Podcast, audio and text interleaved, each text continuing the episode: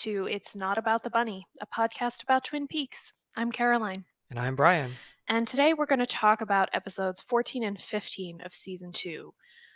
And to start, we're not going to talk about any of the scenes or plots in specific, um, but I do want to talk about the fact that we both thought episode 14 in particular sucked. So we want to kind of get to the bottom of where the problems are here because I think we've definitely mentioned that things have changed since David Lynch and Mark Frost gave up direct control of the show. So we want to talk about well, what did change and why is it worse? Right. We don't just want to complain. No. Because that's not interesting to listen to. Right. We don't want to just complain. but we what we want to do is use these episodes to explore what makes Twin Peaks great when it is great. Yes, exactly. Because that is what's missing here. And it's interesting to me that so many of the plot lines on paper are not mm-hmm. that dissimilar to the plots in season one in particular. No, I mean, this show was always, at least in part, a soap opera or a pastiche of a soap opera if you want to get right. metatextual about you it. You have the soapy elements. Mm-hmm. You have um, you have some wacky or zany humor. Yeah. And you have supernatural elements. Yes. So so what is going wrong here? Mm-hmm. And I think it, to me uh, I've grouped it under three categories. Okay. There's the aesthetic, the technical, mm-hmm. and the thematic. Okay. So, first off, aesthetic. Okay. Twin Peaks as a show is a meal mm-hmm. with a certain flavor. Yes. Um, you know, uh, not long ago we made a meal mm-hmm. where one of the ingredients is black garlic. Yeah. And that's garlic that has been uh, fermented, basically. Mm-hmm. So it turns black. It looks almost like jelly and it's it's very strange. Yeah. And the taste is in the ballpark of soy sauce, or Yeah, something like that. That's fair. And it brought something to that meal that mm-hmm. is irreplaceable, Yeah. totally unique. Yes. You couldn't get it with regular garlic. You couldn't get it with just soy sauce, which was the closest thing. Right. It's its own thing. Yeah, and that's what Twin Peaks is. And so I think part of the problem here is the the writers and directors and performers are kind of losing the flavor of Twin Peaks. Hmm. It's just not quite right. There's soapy elements, but they're just soap. There's Yes. wacky humor, but it's just wacky, you know. Yeah. There's supernatural elements, but it's not that different from supernatural elements in I don't know, the X-Files or or Buffy the Vampire Slayer. Or or even something going further back, a nighttime soap like um what's the one where they're all vampires? Barnabas Collins is the main one and it's um Oh, Tim Burton made a movie about. version of it. Yeah. Yes. It's uh I don't remember the name of it, but Sure. That kind of yes, thing. Right. Yeah, or the outer limits. the or outer whatever. right, the outer limits, um maybe the Twilight Zone. Right. You know, the, um, I mean, I know that we the stuff regarding the White Lodge will we'll see more of that, Mhm. and it will start to um, it'll start to to uh, connect with the supernatural elements of the first season and Yes. the Bob storyline. Yes, and it will start to connect at least a bit with um the crime thriller stuff. Mhm. And I think maybe that's part of what's missing to me. Everything is very segmented. None of these Yes. storylines seem like they're connected to anything else. That's a good point. which I think even in season 1 and season 2 when things seemed sort of random, they were actually all connected back to this central Mhm. mystery or um at least thematically connected or emotionally connected. Yeah, I think that's a great point. You know, you have these seemingly disparate elements, but what part of the flavor of Twin Peaks is that somehow they all were all connected hmm and often happening at the same time. You could have a really dramatic scene where Cooper's investigating the central mystery of Laura Palmer, Yeah. But it comes to a halt because he can't figure out how to work the the chair. Yes. You know, so there's kind of wacky humor in the the drama hmm Yeah. and those sorts of things. And they've lost the ability to to connect them, to see the drama in the humor, the um, the way that the elements are one element is another element Yes. yeah, or they and they can't exist apart from each other hmm Yes, I agree. And I think when they try to do that, I think a good example is um, a scene later in episode 15 with between Ed and Norma. They're in bed together. It's sort of implied it's the first time they've slept together, at least Mhm. in a very long time. And they're starting to make plans about leaving their marriages, and they're very happy about it, but they're also wistful because of how Mhm. much time they've wasted. And it's beautifully acted. It Yeah. they have so much chemistry. It's one of the really better scenes it's really intimately filmed. Um, it's a lovely scene, and then Nadine shows up, and it gets kooky, right and it just takes all of the air out of it. And instead of being Twin Peaks like, where all of those different aspects are working together and so they sort of highlight each other. Mhm. they make each element look more dramatic and stark in comparison with its opposite. yeah exactly. Instead you're just watching it and you're thinking okay go away nadine. You just ruined this. It's just annoying and jarring right. rather than interesting. Yeah exactly. Yeah and uh there's some of it is just not nailing the subtleties. Yes um it almost feels like fan fiction. Mm-hmm. Really what i kept thinking of was season four of community. Hmm. Which was the season after the showrunner was fired. Yeah. And they brought in some very talented people mm-hmm. who had been successful on other shows. Yeah. Uh, but it seemed like someone doing a poor imitation. Yeah, I think another good comparison here, um, and I'm not talking in terms of quality because this is actually a show I despise for various reasons, but The West Wing, after Aaron Sorkin left. Mhm.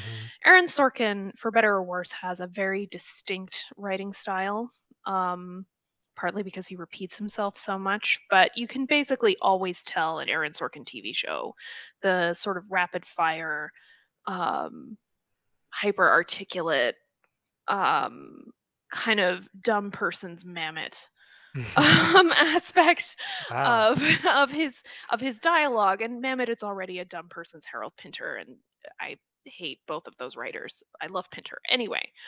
Um, after Aaron Sorkin left the show, um, other writers took over, and be- in the beginning, at least, you could tell they were very actively trying Mhm. to keep what made the West Wing so special, which was Aaron Sorkin's dialogue, which really didn't exist anywhere else on TV.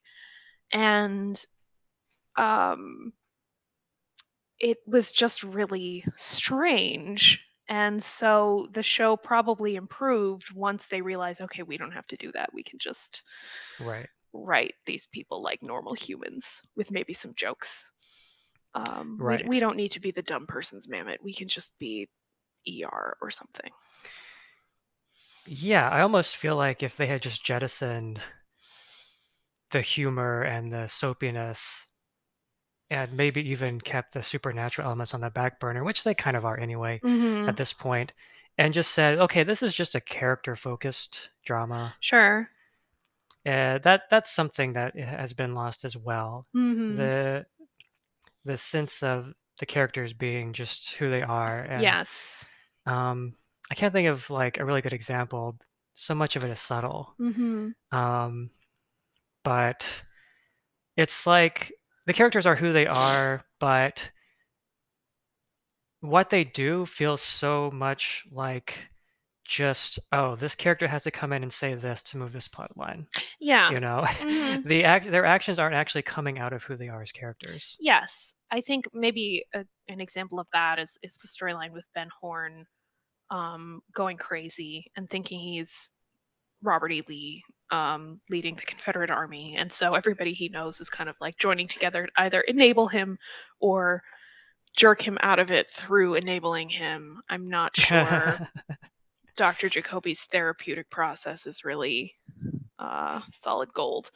But um, the show has completely forgotten that Audrey was angry with Ben. Right. Why is she suddenly trying to save his mental and emotional health? Yeah. Where where did all of her anger go? Where did all of her suspicions of him go? There have been little hints of them, but mostly she just wants to be a good daughter and work for her dad now and Right.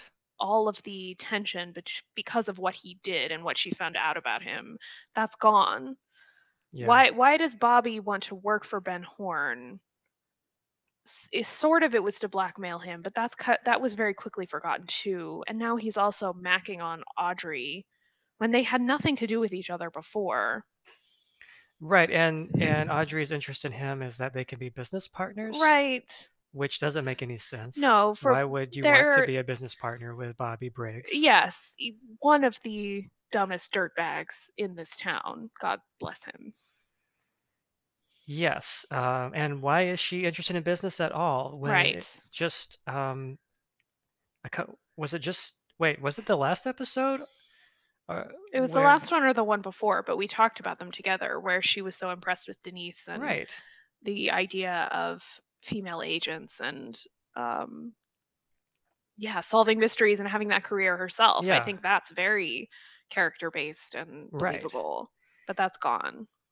Yeah, and I mean, maybe there's some realism in the idea that uh, her anger at her father would sort of would melt a little bit hmm when she's faced with the possibility that he will be mentally incapacitated for the rest of his life, and Yeah. she just feel, wants him to be better. Right. But I feel like they could have written that as a, they could have written the duality there. Yeah, and they could have remembered that um, there is already somebody in the Horton family who's mentally incapacitated, Right. which is Audrey's brother. And Actually, we see him We do see him after a long briefly. Yeah, and how that would have an impact on the decisions that she makes Right. and how she feels about it. Yes, and I don't know the Sherilyn Fenn does some great acting as, Sure. and is portraying her concern for her father, hmm but really all of these scenes are played as comedy, Yeah. and maybe that's the writers trying to do that duality that Twin Peaks does, Yes. but just doing it poorly. Uh, this brings me to what I call the technical problem, hmm which is that it's just technically not as good. That Mhm. is, the writing is not as good. Yeah. the dialogue feels kind of by the book a lot of the times, Mhm. like a little hacky. Hacky. It's not. There's usually nothing that sticks out as like MST3K level bad. Sure. It's just by the book. It's Yeah. just it could have been any TV show yeah. From the 90s or, or 80s. hmm Um, the plot points, like I said, a lot of times it seems like characters show up just to just to move a, a plot along, or hmm um, like when uh, Major Briggs just comes out of nowhere to say, "Oh, I'm not working for the Air Force anymore. Yes. Uh, don't forget about the White Lodge. Uh, yeah. bye. If I'm- you need me, if you need me, look to the skies or be in the whatever he says. I'll yeah. the shadows." yeah. And I was like, "What? That's weird. Why do you say that?" It seems like and then they, they lampshaded it by Yeah. having Harry say, "In the shadows." Why do you say that? yeah. I don't know, writers. Why did he say Why that? Why did he say it? And it's just, it seems like, yeah, like you were saying, lazy TV writing because they wanted to basically remind us that Major Briggs still exists and that Yeah. all of this stuff about the White Lodge, don't forget about it just because we're introducing Windom Earle now and he's, you know, he's the big bad. Don't forget about this other stuff. Yeah. Yeah. Oh, did we actually resolve the storyline where Cooper was under investigation? No. Okay, let's throw in a line where they say, "Oh, Denise said that. It's all good." Yeah. Where Denise go? This Right. is like actually just The, the one good new character. yeah, she really was propping up the show. yeah, And- honestly. But also like the events take place so like this the this episode follows directly from the last episode, and Denise Mhm. just like hightailed it out of there. Yeah, and apparently fixed everything within the space of a couple hours at most. Right. Yeah, it's just uh, technically not as good. I think some of the choices, I think visually the show remains strong, Mhm. um, but some of the less obvious aspects of direction maybe aren't there, uh, or maybe this is also part of editing. But s- s- some of the sound cues are jarring, like it's the wrong. This is a show that's known for its great music, Yes. and I'm continually in, in this part of the season thinking this this music is bad or annoying Yeah. or irritating or Mhm. too on the nose. Yes. Sometimes it's the same old music, but they use it in a weird way. Like there's there's a sort of comical comical military music Mhm. cue Yeah. for the Ben Horne scenes, where it's like it's uh like a snare, yes. you know, like uh Ken Burns Civil War, Mhm. whatever. Like right. um, and it's it's a sort of it's it's meant to be comical and Mhm. it plays under it's like a sarcastic uh civil war signifier under the Yes. ben horne scenes Right. well then they use it when major briggs is uh coming into the sheriff station Mhm. uh Yeah, that's a good example. where and he's like in some kind of mental distress and this is a Mhm. character that w- we like we Yeah. admire and he's in Mhm. seems like he's in trouble Yeah. why is this comical music playing? hmm Exactly. It's just weird things like that. Mhm. Um, Yeah, a lot of the music in the um, James and Evelyn Marsh and Donna stuff was odd in similar ways, like yeah, weird opera music in that bar. Um, right. It's just odd. Yeah, and I think even visually, um, this episode, the first of these two, which is Mhm. it, what number is this? It's 14 and 15. 14. What's the name of the director? Um, what is the name of the director? Um, Yuli Edel. Okay. Uli Edel. I don't think he did a great job. Mhm. There's nothing terrible again. Um, but it, I don't know. I think he directed Body of Evidence, starring Right. Madonna. Right. I haven't seen that one. But this one, this episode 14, I, I thought, oh, this is the worst episode of Twin Peaks that I've seen so far. Mm-hmm. Now, 15 was better. 15 was better. that was directed by Diane Keaton. Yes. And she knows what she's doing. She actually directs for TV relatively often.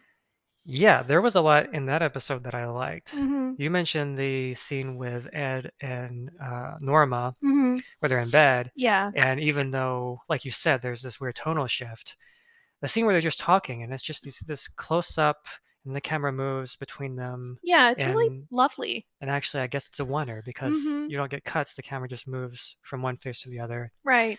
It has this intimate quality. Um, it's maybe an issue, uh, again, going back to losing the flavor of Twin Peaks. It's not really very Twin Peaksy, but it Yeah. is competent and interesting. Right. And I think what um the show still has, of course, is the cast, who are for the most part strong. Yes. And I think when the show, especially in episode 15, when it focuses on these characters' relationships um, and the actual human Right. emotion within them, and does it honestly, then it's it's still pretty good. I liked all of the scenes with Ed and Norma. I liked the scenes with Norma and Shelley right. because I think that relationship is still really well done, and I think a lot of that is due to Peggy Lipton and Mädchen Amick being very good together and showing a lot of affection for each other that was probably very genuine. Yes. Um,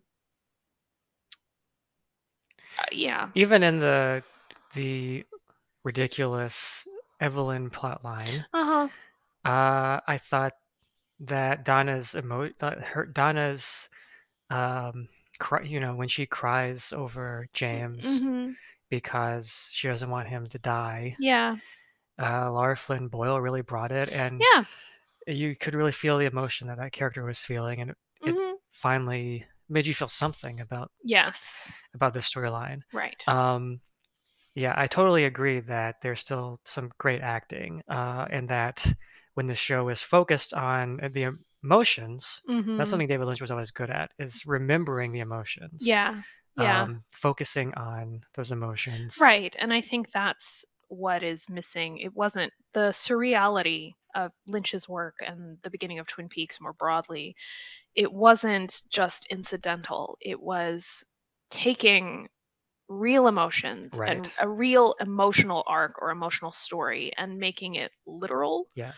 or taking it to such an ex- an extreme that it kind of breaks reality Yes. And that's what's kind of been lost here is Yeah. that it seems to be instead just heightened soap opera emotions happening next to some supernatural stuff and they don't necessarily have anything to do with each other. Hmm um And the Windom Earle right. plotline, which we haven't talked about yet, but which is, yeah, not, which is, you know, just um, Moriarty, Mhm. basically. yeah exactly It's really kind of hack. yeah and he'll windom earle will connect to some of the supernatural lore stuff but in a very i'm not sure how to put it a very non-magical way Yes. um in that it, it is a very straightforward well windom earle you know wants the chaos emeralds or or not the chaos emeralds but like he um he, he sees wants the the rings. yeah he wants the one ring he wants the the thing in the Marvel movie. uh-huh right I don't know the the purple guy. uh he he wants that um he wants that MacGuffin. And that's that's kind of the thing. The supernatural stuff is just a MacGuffin now. Right. And before it really wasn't. It was a metaphor. It was actually very important thematically for what the story was about. Yeah, and if you need any more evidence that David Lynch is a genius, just uh, fast forward to the season finale and observe how he takes all of this crap I know, I know. and actually Makes it meaningful. right, and that that's where it's it's, it's so hard to put your finger on where is it going Mhm. wrong because David Lynch can actually take a lot of these elements Yes. and show you how they work Yeah, and show and- you and make them meaningful. And a lot of them do show up in both um, Fire Walk with Me and in Right. The Return. yeah. He doesn't waste any of this stuff. Yeah, because Windom Earle in that episode is someone who has already already almost seems infected by hmm even though he's try, he hasn't gotten to the Black Lodge. Yes. He's already sort of a black uh, a semi lodge entity because of his obsession and his yes. evil. Right. And and in this, it's the explanation is just too pat. He's just, um, well, a, he's a bad guy who went crazy, um, and committed a crime. And or was he al- already oh, crazy? Yeah, but it's In which case, what? It, there's no motivation at all. right. But it's um it's so specific to Windom Earle, whereas Bob and Leland, Right. um, their evil deeds felt grounded in a view of how the world worked. Right. Yeah. Well, that's the thematic Mm-hmm. element Yes. that I was mentioning. Right. And of course, all three of these kind of overlap, but thematically, th- there's nothing now that is as interesting, as scary, as troubling, Mm-hmm. as suspenseful as the story of Laura Palmer. Yes. They haven't found anything to replace that, and part of that is, yeah, the the resonance of that. Mm-hmm. um, that it's not just um, another variation on Moriarty or uh, or a variation on the the evil psychotic mastermind or all these tropes. Right. It's uh, a story of this girl who seems to have all these dualities within her, Mm-hmm. which is how Lynch sees it, Yes. But who's also really reacting to abuse, which is a very Mhm. real problem in the real world. Yeah. and reacting to the society that uh, that will will not save her. Yes. It's just you know more resonant. Mm-hmm. It's more universal, and that doesn't mean it's a story that everyone has gone through. Obviously, I haven't. Yeah. uh, and Laura was murdered, and no no one watching Twin Peaks has been murdered. Yes. uh, by definition. By but definition. um, it's still uh, uh, vivid enough Yes. and and ties in with issues of how do you fit in with society? How do you Mhm. how should you see your parents and your family member? You know, what just trust the idea that what you trust the most is what you can't trust, Yes. whether that's your father or your the, your small town. Yes. You know, that's something that we're all afraid of. Yeah, and I think that storyline it takes something that is shocking, which is the murder of a very young person in a small town, but something that's shocking but sadly mundane, it happens every day. And then it expands the world around that event to show you how many complicated things could Yeah. potentially be involved in that event and how big the mystery could be and how endless it could be. But then it does what's really smart and it shrinks it back down again. Yeah. And it says, actually, it's something really mundane that happens every Yeah, exactly. day. Exactly. People abuse their children every day. Yeah. It happens all the time, all around you. You just ignore it. Right. And it seems like whatever motion is happening in the move from the real to the surreal or magical or Yeah. complex it's only happening in one direction Yeah, it's exactly. only just adding more balls in the air Right. rather than keeping a central element of reality and like a core thematic weight to it Right. Yeah. The White Lodge is just expanding the mythology. They thought we'll just make keep expanding the mythology, but it Mhm. has to come back down to earth. yeah and it never does Right. Yeah, and yeah, nothing. Yeah, and they're trying to generate suspense, and they're trying to make us afraid of Windom Earle, but nothing he's done hmm is as frightening as what we've already seen yeah exactly anywhere close. hmm And that's thematic, right? That thematically, your parent abusing you is a much scarier idea than the the the old trope of the criminal uh, genius. Yeah. Um, uh, and also, it's about performance. That Mhm. uh, Ray Wise was just a more dynamic performer. yeah Um, I mean, I, have never encountered anything like um Windom Earle, but I've known families like the Palmer family. right. Not that extreme, maybe, but Yes. similar. You know, they're all around. Yeah. Exactly. All right. So I think we covered that discussion point. Yeah, I think so. Now, were there any uh, details that you you wanted to discuss that we haven't talked about already? Um specific things about these two episodes, you mean? Mm-hmm. Um I do want to touch on the continuing Johnson home drama. Um just because I do think it is thematically resonant with what we've seen um take place in that house already and what we've talked about, which is that it's basically a horror movie set. Mhm. Um and I think Mädchen Amick is really good in her scenes there. You really believe in her Yeah. fear.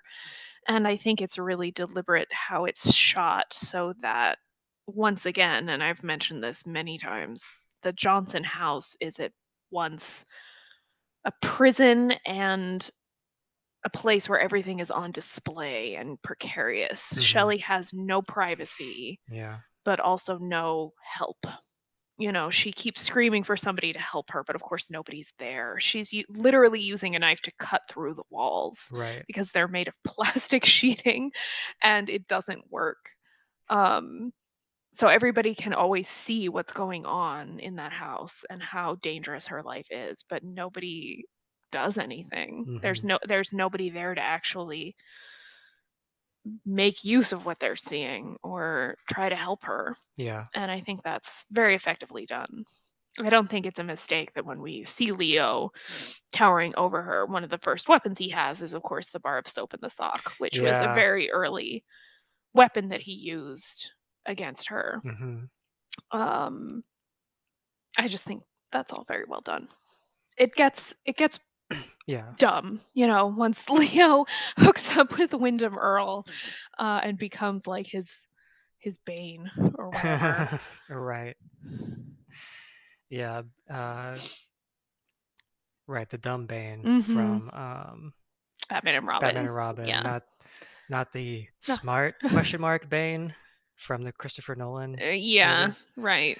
Um, yeah, no, I, I agree. hmm Yeah, that that was a scene where I I did feel like there were stakes because Yes. the, in particular the soap hmm um was was very visceral. hmm Like, oh God, no. Yeah, he'll because we've seen him do it. yes. Yeah. Yeah.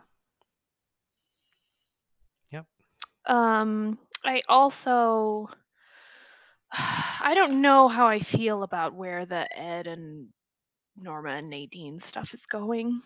Um, because it's stated in these episodes that apparently Ed and Nadine are still having sex. yes. Which I don't know how I feel about that. I know this is not really on purpose as far as the writers in 1989 and 90 were thinking, but can Nadine consent to sex? She's not well. Well, yes, that's a good question.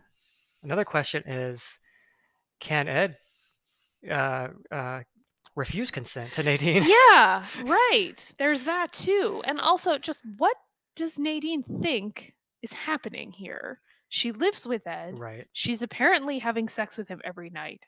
She's also going to high school. and she thinks her parents are out of town, I guess. It's been some time now.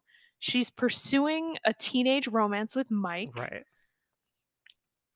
What does she think is going on? I don't know.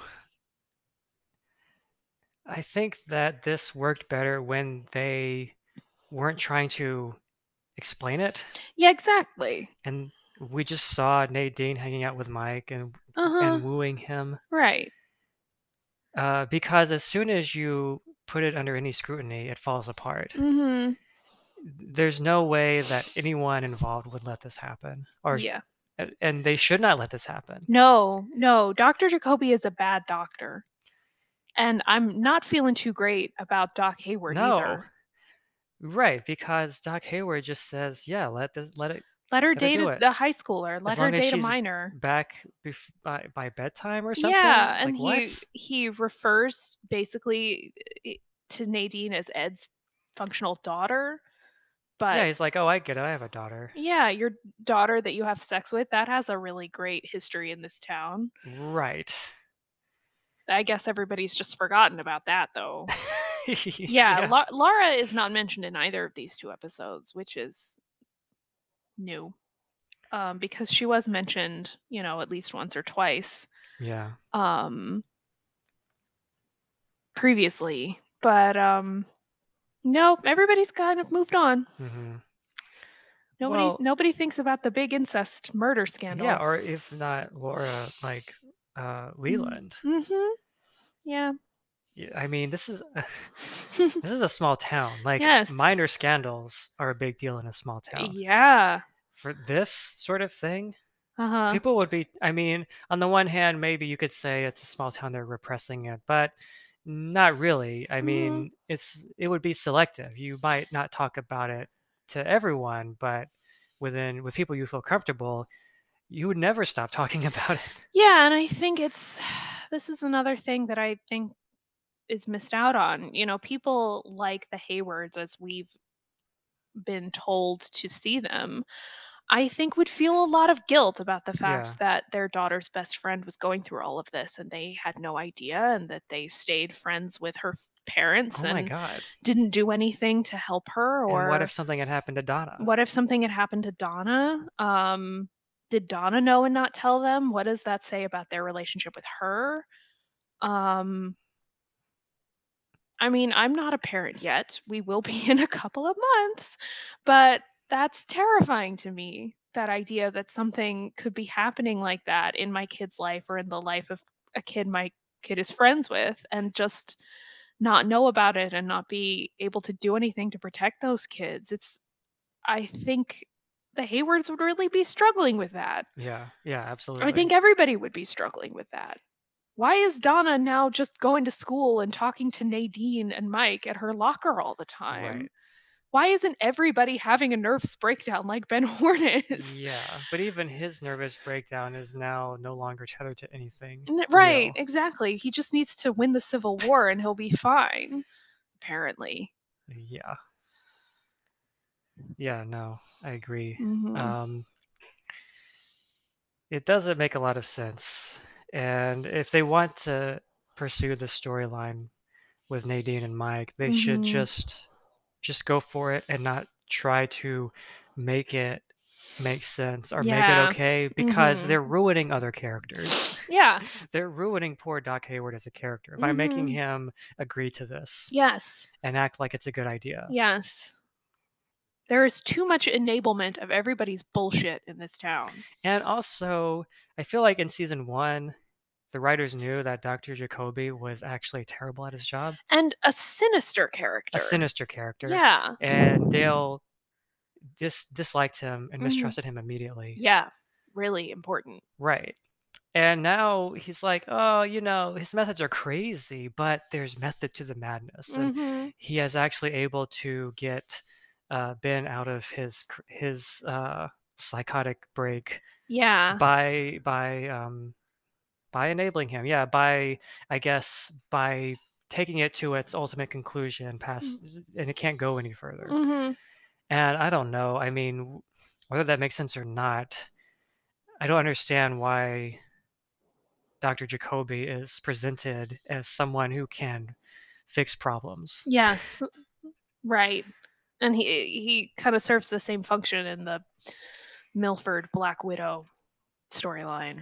Well that actually works because it seems like He's just fucking another he just, patient. he just had sex with her and that, Yeah. that was the resolution for him hmm Totally. Uh, That makes sense. That he didn't no, do anything. I believe I believe he would do that. Oh, that Mhm. that going back to bad writing. Uh huh. That that was actually yeah. It was that stuff, and then the stuff with James, where I did I was starting to think this is like the room. Yeah. So Yeah. so the the the the scene with Lana. Uh huh. It opens, uh, or I don't even remember it that well, but what it's very confusing. That's Mhm. the problem. Is like it doesn't make any sense. Mm-hmm. basically Cooper is there and Dr. Mhm. Jacoby says, I've investigated this matter and uh, I've determined that there's no curse involved. Yeah. And Cooper is like, Well, congratulations. Mm-hmm. As if this was an official investigation that there could be Yeah. a curse. Right. And Dr. Jacoby was in charge of it. And him saying that there's not a curse has some kind of official weight to clear uh clear Lana of any suspicion. yeah, to clear her of the crime of witchcraft. And I also, this investigation, we didn't even see it, Mm-hmm. but it was happening. It's just Mhm. terrible writing. Yeah. Because we're, I, w- I, I, you know, I was asking you, do you know what's going on here? Yeah. Like, why are the characters saying what they're saying Mm-hmm. at a fundamental level? Right. Uh, yeah, pretty bad. Mhm. Uh, and uh, I don't know how much we want to dwell on that storyline. I think it's really stupid. it did. Uh, yeah, it's supposed to be funny that Cooper says, "Well, just let, let her be in a room with uh, Dwayne. with Dwayne, Mm-hmm. you know, for five minutes." I I did laugh at the punchline, Yeah, that was a pretty funny line. Even well though I saw what was coming. It Mhm. was they did.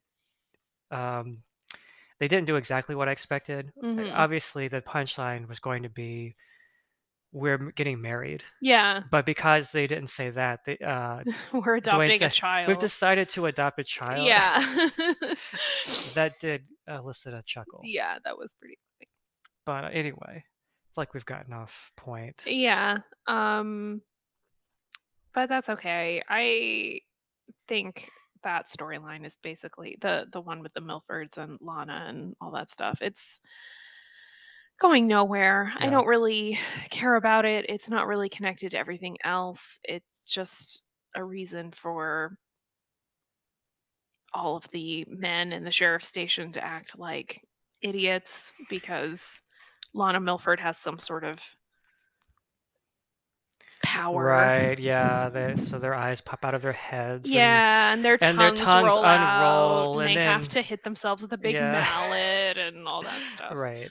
It's just really cartoonish. hmm And obviously, it was a storyline that they, it seemed like they were setting something up, and then they realized, oh God, we don't know what this is. Let's just Yeah. get rid of it. Yeah, and I think just I mean the actress uh, Robin Lively, I guess, who plays Lana Milford, Yeah, she's fine. right. She's she's a beautiful woman, but it's like it's this thing that I think a lot of TV and film unfortunately falls into out of a um inability to cast any female part with a woman who's not beautiful. And what that ultimately means is that Twin Peaks is full of incredibly beautiful women Right. and Lana Milford um, is just kind of par for the course when it comes to Twin Peaks women. So why is she the one that everybody is falling all over when she's not as beautiful as the woman who runs the diner Yeah. I mean, or the woman who inherited the mill from her dead husband? Yeah. Like, why? Why isn't everyone acting like that around Mädchen Amick all the time? All the time, or Josie, or Norma, so or you know. or Donna. Like, really make much sense. yeah. Uh, yeah. Well, do we want to talk about James and Evelyn? Uh, I guess we should. Here's another example of bad writing. hmm It, it's because part of what writers should do is write to the actor. Yes. We've talked about this. Yes. And by now it's obvious that James, whatever his name Marshall. is, Marshall, Marshall is just not a great actor. hmm He's a weaker link in the chain of the show. David Lynch apparently saw something in him, hmm and there were scenes in season one where he he didn't ruin them, No. And he has some kind of guileless quality Yeah. that works for the character. right. But now the writers are asking him to emote hmm way more than he's ever done. Yeah. And to carry the storyline. hmm And it's just dreadful. Yeah. It really is. It really is like the room. hmm Yeah, and I think there's there are ways that they could make this work. I mean, I think the yeah, right around right around right a- right around it. Like there's a line um, from one of Laura's tapes that they get from breaking into Jacoby's apartment, um, where she says about James, he's sweet but he's so dumb. Yeah. And I think um, that's a really important line in terms of revealing Laura's feelings about him and about that relationship. And um, I kind of wish they had just made this story about the fact that James is somebody who is very easily taken advantage of Yes. um, by a particular kind of person, and that maybe Laura was the better version of that person, somebody who had a darker edge but was really needy and could rely on him, and how uh, he would do anything for her because of that, Yo, no, absolutely. and how Evelyn is just a repeat of that. yeah. Um, but that would involve talking about Laura, and they don't want to do that. Well, they did though, and I think that that stuff is there, and that's Sure, the problem. Is yeah. that I don't think that that storyline is actually. I don't think that it's inherently bad. no. And I was, guess that's what I was sort of, you know, uh, along for the ride Mhm. at first, and then it, it, it wraps up obviously in these two episodes. Um, it's just that it's not going to work if the acting isn't there. Right. Uh, that's that's like I think the biggest problem with those storylines. Right. In fact, I thought that Malcolm turns out to be a pretty scary Sure. villain, even though in a way we see so little of him. Yeah. But it's a pretty that performance. He has a bit of that uh, the edge hmm that that you see in in good Lynchian villains. Yeah, I agree. He's a genuinely nasty person. hmm Um, and there's some good acting from Lara Flynn Boyle again. Yeah, I guess I just think it's um the storyline is very film noir, femme fatale, paint by numbers. Yes, um, in is. terms of there being a a dopey guy and a uh, sexy, complicated, dangerous woman Yes. uh, that he's drawn to, and then the good girl who's trying to bring him back to the light. Right. Um, you know, it's it could be double indemnity. It could be body heat. Like, um, It that could be that- Twin yeah, it Peaks, could be Twin Peaks. I mean, this is this is a storyline. and Harry. Right, exactly. This this is a story that has been done millions of times and it's been done really well. Yeah. Um I don't think Evelyn Marsh has a whole lot of believable edge to her. No, I mean, I think the actor's fine, but it is, yes, by the numbers. Yeah, and I don't think she is somebody capable of the kind of performance of like a Barbara Stanwyck or a Kathleen Turner, where the danger and the vulnerability are coexisting and reinforcing each other and both believable parts of the same person. Um, Yeah. So it's just, it seems like she's faking it some of the time Yeah. rather than both sides being true.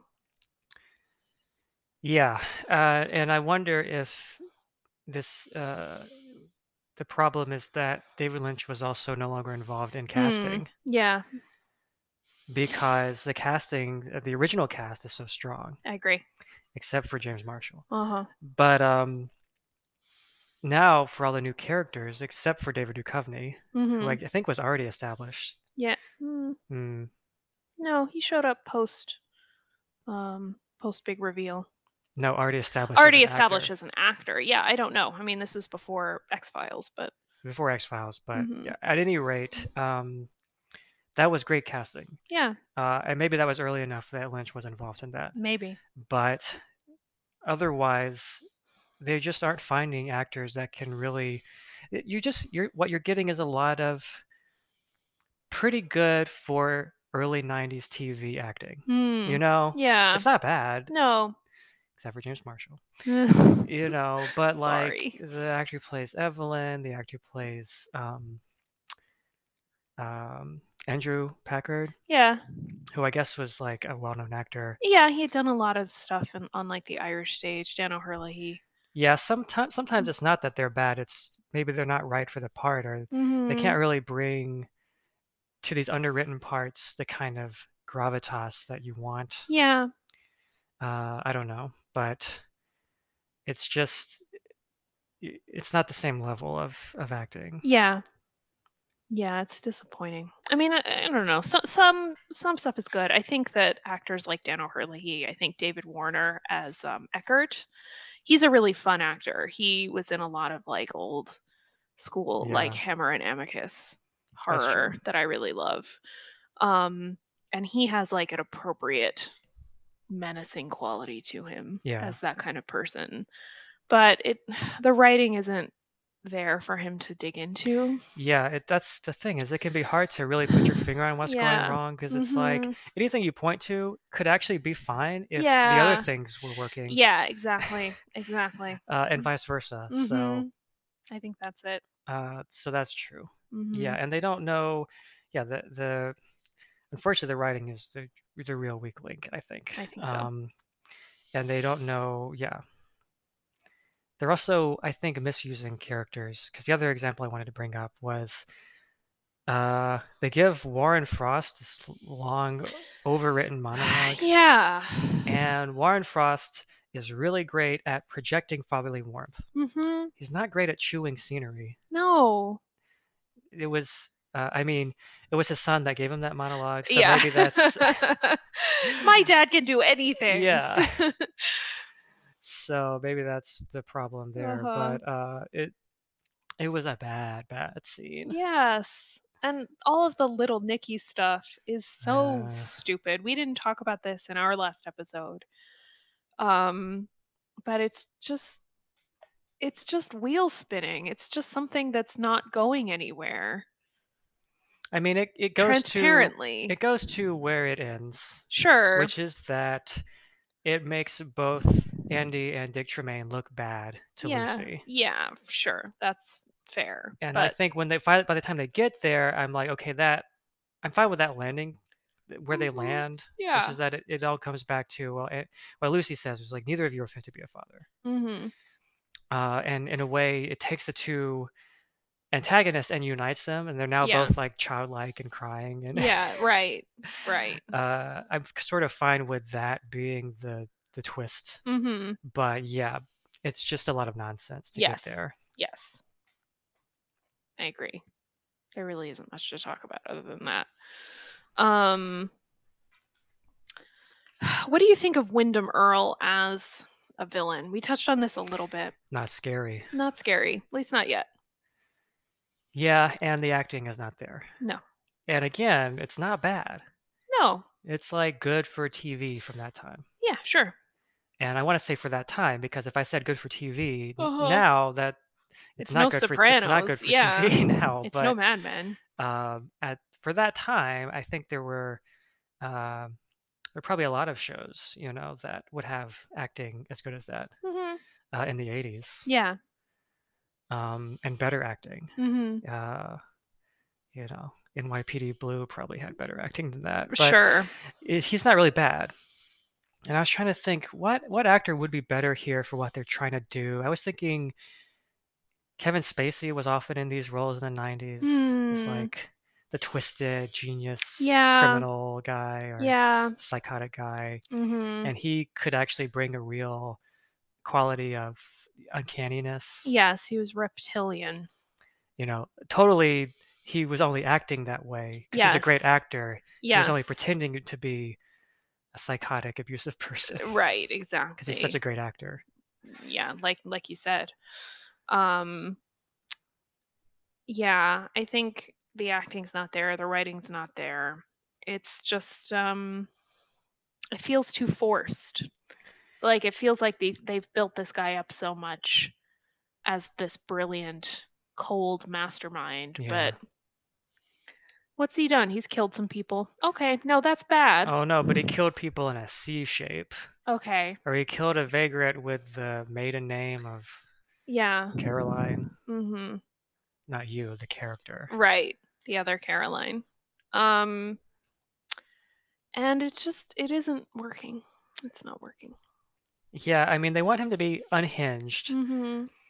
This is something that David Lynch can do, which is Mhm. having a character that is just um, so out there. Yeah. I mean, it's almost like they- they're trying to make him a, a bit like Frank Booth or something. Sure. Because he has this sort of like, he's, while he's like strangling Leo, Mm-hmm. he's sort of, um, oh, dropped your pen. Yeah.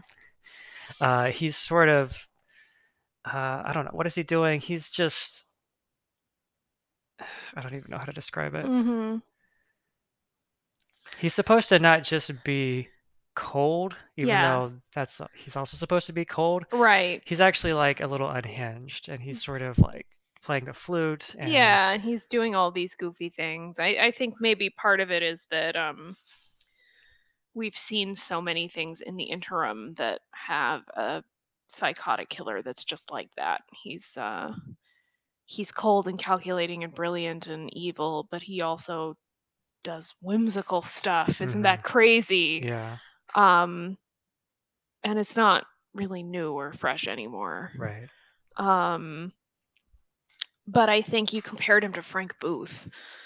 I think this storyline is also maybe not Kevin Spacey, but calling out for somebody like Dennis Hopper, who has Yeah. a similar sort of dead-eyed Right. look to him. Yeah. Um, so even when he's like singing or playing the fool or being silly, Or uh, um, he's scary. or Robert Blake. Yeah. Also a murderer. Yeah, a great actor. great great at playing murderers. Great actor and murderer. um, uh, which is not actually this is not the kind of role he was known for, but Mhm. he was cast in, uh, as an evil presence in Lost Highway and did a Yes. fantastic job. yeah, he's very effective. Yeah. So Mhm. yeah, I agree. Uh, and that there's also the whole chess motif. And I'm sorry, chess is not it's scary. such it's such a cliche. Chess is not scary. Yeah, like well, We're getting these like log shots of chess pieces. Like that's supposed to I'm Be I'm very I'm very sorry. I feel like I've been a snob more than once when I said that Aaron Sorkin was the dumb person's David Mamet. I feel like chess is like a dumb person's idea of what really brilliant people do all the time. Right, which is not to say that someone like being good at chess isn't hard or Yeah, sure. doesn't take intelligence. It's Mhm. just that it's the fact that yes, and It's such a cliche. it's a cliche. It's the way that you signify a character is intelligent if you can't actually if the writers aren't actually smart enough to think of something clever for him to do. yeah, precisely. They're just like, "Oh, he's he's good at chess." He's good at chess. That's what good people are brilliant are. And- That's how they get their kicks. and no one knows like what that means so they're not even going to write him like doing a particular chess move or Yeah, something right. they just say he's good at chess And he's better than Cooper. We know how smart Cooper is. it's a lot of telling and not showing Yeah, because they can't think of anything that that's uh, particularly clever for him to do Mhm, and that's hard to write mhm. you know uh, again thinking of kevin spacey like uh, the usual suspects there's a character that does something that's really clever it's Mhm. like by uh, you know improvise not to spoil the usual suspects but Mhm. improvising this whole story to get himself out of a jam Yeah. uh, on the spot um, that's that's using elements of reality to create a fiction mhm, uh, it's like okay that's uh, and pretending to be like the uh, the patsy but he's actually the criminal mastermind Right. and you're like okay that's you know or kevin spacey's character in seven like Mhm. these are actual like characters who do things that are clever Yes. Yes. You- so you believe well sometimes you watch the movie a second time and you re- see things fall apart. cle- but clever enough Yes. in the moment i yeah, guess exactly. uh, that you go with it Mhm. they're not just telling you this guy's an evil genius Yeah, we know because he plays chess. right uh, yeah I mean, it's sort of undercut by the fact that Pete is the Twin Peaks town chess champion. And I love Pete. I, I believe Pete could be like some sort of savant, right but um Pete's not a mastermind. no There are just a couple more things that I do want to talk about. One is Albert is back. yay We love Albert, but it's a very different Albert. yeah he's maybe too nice Yes, he greets Sheriff Truman with a hug, which I simply do not believe. a long hug Yeah. and I do like the idea that these characters will uh, be on a friendlier footing now sure. After all they've gone through. Yeah, absolutely. I agree with that. But it's a bit much. Yeah. Yeah, it just doesn't really ring true. I mean, Miguel Ferrer is always fun to see and Yes. he's still great, but it's you just keep thinking what ha- what happened to Albert? um I believe he would be a little bit gentler with Truman and not show quite so much contempt for him, but um suddenly he loves everybody at Twin Peaks as much as Cooper does. Cooper doesn't even hug Truman. Right. And there's a moment where you Mm. think he's going to be the old cutting Albert. Yeah. He Yeah. talks about Cooper's new fashion, Yeah, his, his his new plaid look. outfit. Mm-hmm. Uh, and he starts to s- he starts down that road and then immediately pulls it back and it's like, Yeah. you pull it off. Yeah. it's like just let us let us have a little bit of mean Albert. Mm-hmm. I like the idea that a character can be a little mean. and you can- you Yes. know, Yes. Uh, And- that's that's his that's his uh, flavor. Like, Right, and I always what is liked, what is Albert if he's not a little mean? I always liked that part of the Albert and Cooper dynamic Right. that they obviously respect each other so much while having such different approaches to everything. yeah, Um, but now Albert is just like Cooper. He's nice to everybody. yeah, It's weird. Yep. Um what else did I want to talk about? Josie. mhm, Josie apparently is the one who shot Cooper way back at the end of season 1. yes, Um we don't know why. It doesn't seem to make a whole lot of sense, although they will kind of get into it later. So, I thought they were never going to reveal that, yeah. so I was surprised Yeah, it would be very easy to just forget that it happened. because there are some mysteries in season one that are Mhm. never really explained. Yeah. like way back in uh, I don't know if it's I think it's maybe the second episode Uh-huh. where the uh, you see Leo menacing Bobby Mhm. and there's a third person there Right. You don't know who the third person we never is. really find out who that is. Right. That's true. But uh yeah, they they did come back to this and provide an explanation. Uh, it's a bit confusing to me. Mm-hmm. Why did she do that? But Yeah. My understanding is that she's going to say why she did it Yes. uh, pretty soon. So we will postpone that. mm-hmm. We'll we'll dig into that when the time comes. Yeah, I think so. Um, but for now, is there anything else you wanted to talk about? Um, I did want to say that episode 15 was better, I agree. but and part a part a big part of it was the direction. Mm-hmm. For sure. There were a lot of really great moves. Mm-hmm. Um, I, it's hard for me to really characterize it generally Yeah. as to why it was. It was just she found new angles for the same sets, and uh, it was just more thoughtful. Yeah, I agree. Um, however, there was this slow motion thing that she Mhm. did Yes. Where it was like a kind of herky jerky slow motion, Yeah, that was weird almost and like unnecessary, I think. almost with a stop motion kind of feel. Mm-hmm. Uh, I really didn't like it. it. No. Now we have been watching the show on a crappy transfer to some pretty old DVDs Yes. because it's it's no longer streaming. Mhm. Yeah, basically. and these are you know all, any anyone out there that likes the that you know is nostalgic for the 90s Mm-hmm. or early 2000s you, Mhm.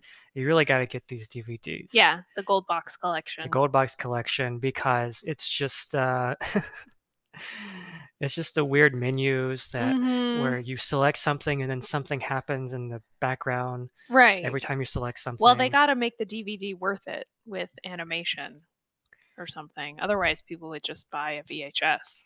right and th- this Mhm. also has the log lady intros Yeah, which are cool. and which which look like they've been unearthed from an excavation site. yes. I think at some point we'll have to do an episode just on the Log Lady intros because some of them are kind of interesting. they are, and I, I wonder. I'm sure there's an answer to this, but who wrote them? They they Mhm. seem like David Lynch wrote them, Hmm. but I yeah. don't know. I don't know either. They're pretty out there. Mm-hmm. Um, yeah, but my point being that uh, it's possible that this visual effect looked better Yeah. uh, in the in the in the airing, and would Yeah. look better if we were watching it. And it's also possible that the sound cues that we found really jarring were less so. That's the other thing is the mixing, sound mixing, is noticeably pretty bad. Where Mhm. everything in the background is put up front Yes. and sometimes it's hard to hear what the characters are saying Yeah, this is especially noticeable in the scene where um James and Evelyn are having like this sort of blow up because he suspects that he's been set up and he, you know, goes off to like check on his bike or some something. what does he think has happened to Oh, his bike What does Is he think is checking happening to on his bike? But there's like a football game or something going on Oh, in the background. It's so loud. I can't imagine that that was in the original yeah airing. it It's was just supposed very strange. well it, it must have been quieter it must have been. but even to have it in the background at all because it's really weird. they're they're obviously through the dialogue and acting it's trying to be suspenseful noir stuff Mm-hmm. but you have this f- football game Yeah. going on in the background that seems like it's supposed to undermine Mm-hmm. or undercut the tension exactly. uh, if david lynch had directed i would have thought this is an intentional move to sort Mhm. of throw off the tone For sure. and i maybe would be willing to see it as meaningful in some way but in that storyline they consistently want it to be as suspenseful as possible they never undercut the suspense Uh-huh. and they go back to treating it very seriously yeah. so it was just one scene where they Mm-hmm. had a football game in the background Yeah. completely uh uh, i mean just bonkers Yeah. Very weird. Very anyway weird. what were we talking about the visual Uh, effects The visual effects. Not good. Not great. Sound mixing, not great. But some of that could be the DVD. yes Mm-hmm. uh but i think i think that's about it Yeah. So uh, we'll be back in a couple of weeks to talk about the next two episodes. But for now, we wish you nothing but the very best in all things. Find us in the shadows. Bye. Thanks so much for listening. We are expecting to release new episodes of It's Not About the Bunny every two weeks. So if you like what you've heard and you want to keep listening, please subscribe uh, wherever you get your podcasts and leave us a nice rating and review. If you don't like what you're hearing, that's cool, but please, please keep it to yourself. Bye. It's like a sword fight. You must think first? Before you move. Your style is immensely strong and immune to nearly any weapon. When it's properly used, it's almost invincible. Oh, I'ma give it to you with no trivia. Roll like cocaine straight from Bolivia. My hip hop will rock and shock the nation like the Emancipation Proclamation. We MCs approach with slang is dead. You might as well run into the wall and bang your head. I put the force, my bullshit doubting. I make the devil's cower to the Caucasus Mountain. When I'm Messiah, I set the microphone on fire. Rap styles vary and carry like Mariah. I come from the Shaolin slum in the Allen funk. It's coming through with enough, enough guns. So if you wanna come sweating, stressing, contesting, you got the start swords in the men's section. Don't talk the talk if you can't walk the walk. Need to outline the talk. A man vex is what the projects make me. Rebel to the grain, there's no way to barricade me. Steamroller is like an 18 wheeler with the truck driver driving. There's no surviving. Rough like Timberland, where? Here, me and the clan and yo, the land cruisers out there. Peace to all the crooks, all the niggas with bad looks. Forehead braids, nose hook. We back home, sex, nigga play the max. Black axe, drug dealing styles with fat stacks. Only been a good for a minute though, cause I got to get my props. And when it yo, I got beef with commercial ass niggas. Living in a Lexus C and B, straight up and down, don't even bother. I got 40 up in here now who killed. My people's are you me where you at? In the front, in the back, killer bees on attack. My people's are you with me where you at? Smoking back, 50 cats on the block with the cat. Here I go, deep tight flow. Jackie Stone can never get this flow. I'm Terry Jimmy Boom. That's warming up a little bit. Um, rapping in is what's happening. Keep the pockets stacking, hands clapping at the party when I move my body. Gotta get up and be some money. Grab a microphone, put strength to the bone. Dan, dan, dan, until the Wu Tang zone. Sure enough, when I rock this up, up, up, I'm gonna get your butt up, rough. them rhymes like Jim Kelly or Alex Kelly. I'm a be the belly rise, coming raw style, hardcore. Me coming to the hip hop store, coming to buy grocery from me, gonna to be a hip hop MC. The law, in order to enter the Wu Tang, you must bring those dirty bastard type slang. Represent the scissor, Abbott, Rusa, Shaquan, it's best day. Dirty hole getting low with his flow. Introduce them to ghost face killer. Never forget it. My people's are you with me where you at? In the front, in the back, killer bees on attack. My people's are you with me where you at? Smoking meth, hitting cats on the block with the cat. Speaking of the devil's sight, know it's the God, get the stuff right. Nigga tripe, and yo, I killed you in a past life. On the mic while you was kicking that fast. You and Nick tried to get it, got blasted. Half mastered that style, meant rough jazz. When I struck, I had on Tim's in the black mask. Remember that shit? I know you don't remember Jack. That night, yo, I was sitting like a white back. And you thought I was bugged out crazy. Strapped nonsense after me became lazy. Yo, nobody budged while I shot slugs. Never shot ducks. I run with thugs that flood bugs. So grab your eight plus one. Start flipping and tripping. Niggas is jetting them licking off, son. Woo, hey, woo, hey, woo, hey, hey. Homicide's illegal and death is a penalty. What justifies the homicide when he dies in his own iniquity? It's the master of the manufacture coming at ya. We have an APB on an MC killer. Looks like the work of a master. Evidence indicates that it's stature. Merciless like a terrorist, hard to capture the flow. Changes like a chameleon. Plays like a friend and stabs you like a dagger. This technique attacks the immune system. Disguised like a lie, paralyzing the victim. You scream as it enters your bloodstream. Erupts your brain from the pain these thoughts contain. Moving on with speed of a centipede and enter. In contender. My people's are you with me where you at? In the front, in the back, killer bees on attack. My people's are you with me where you at? Smoking meth, hitting cats on the block with the cat.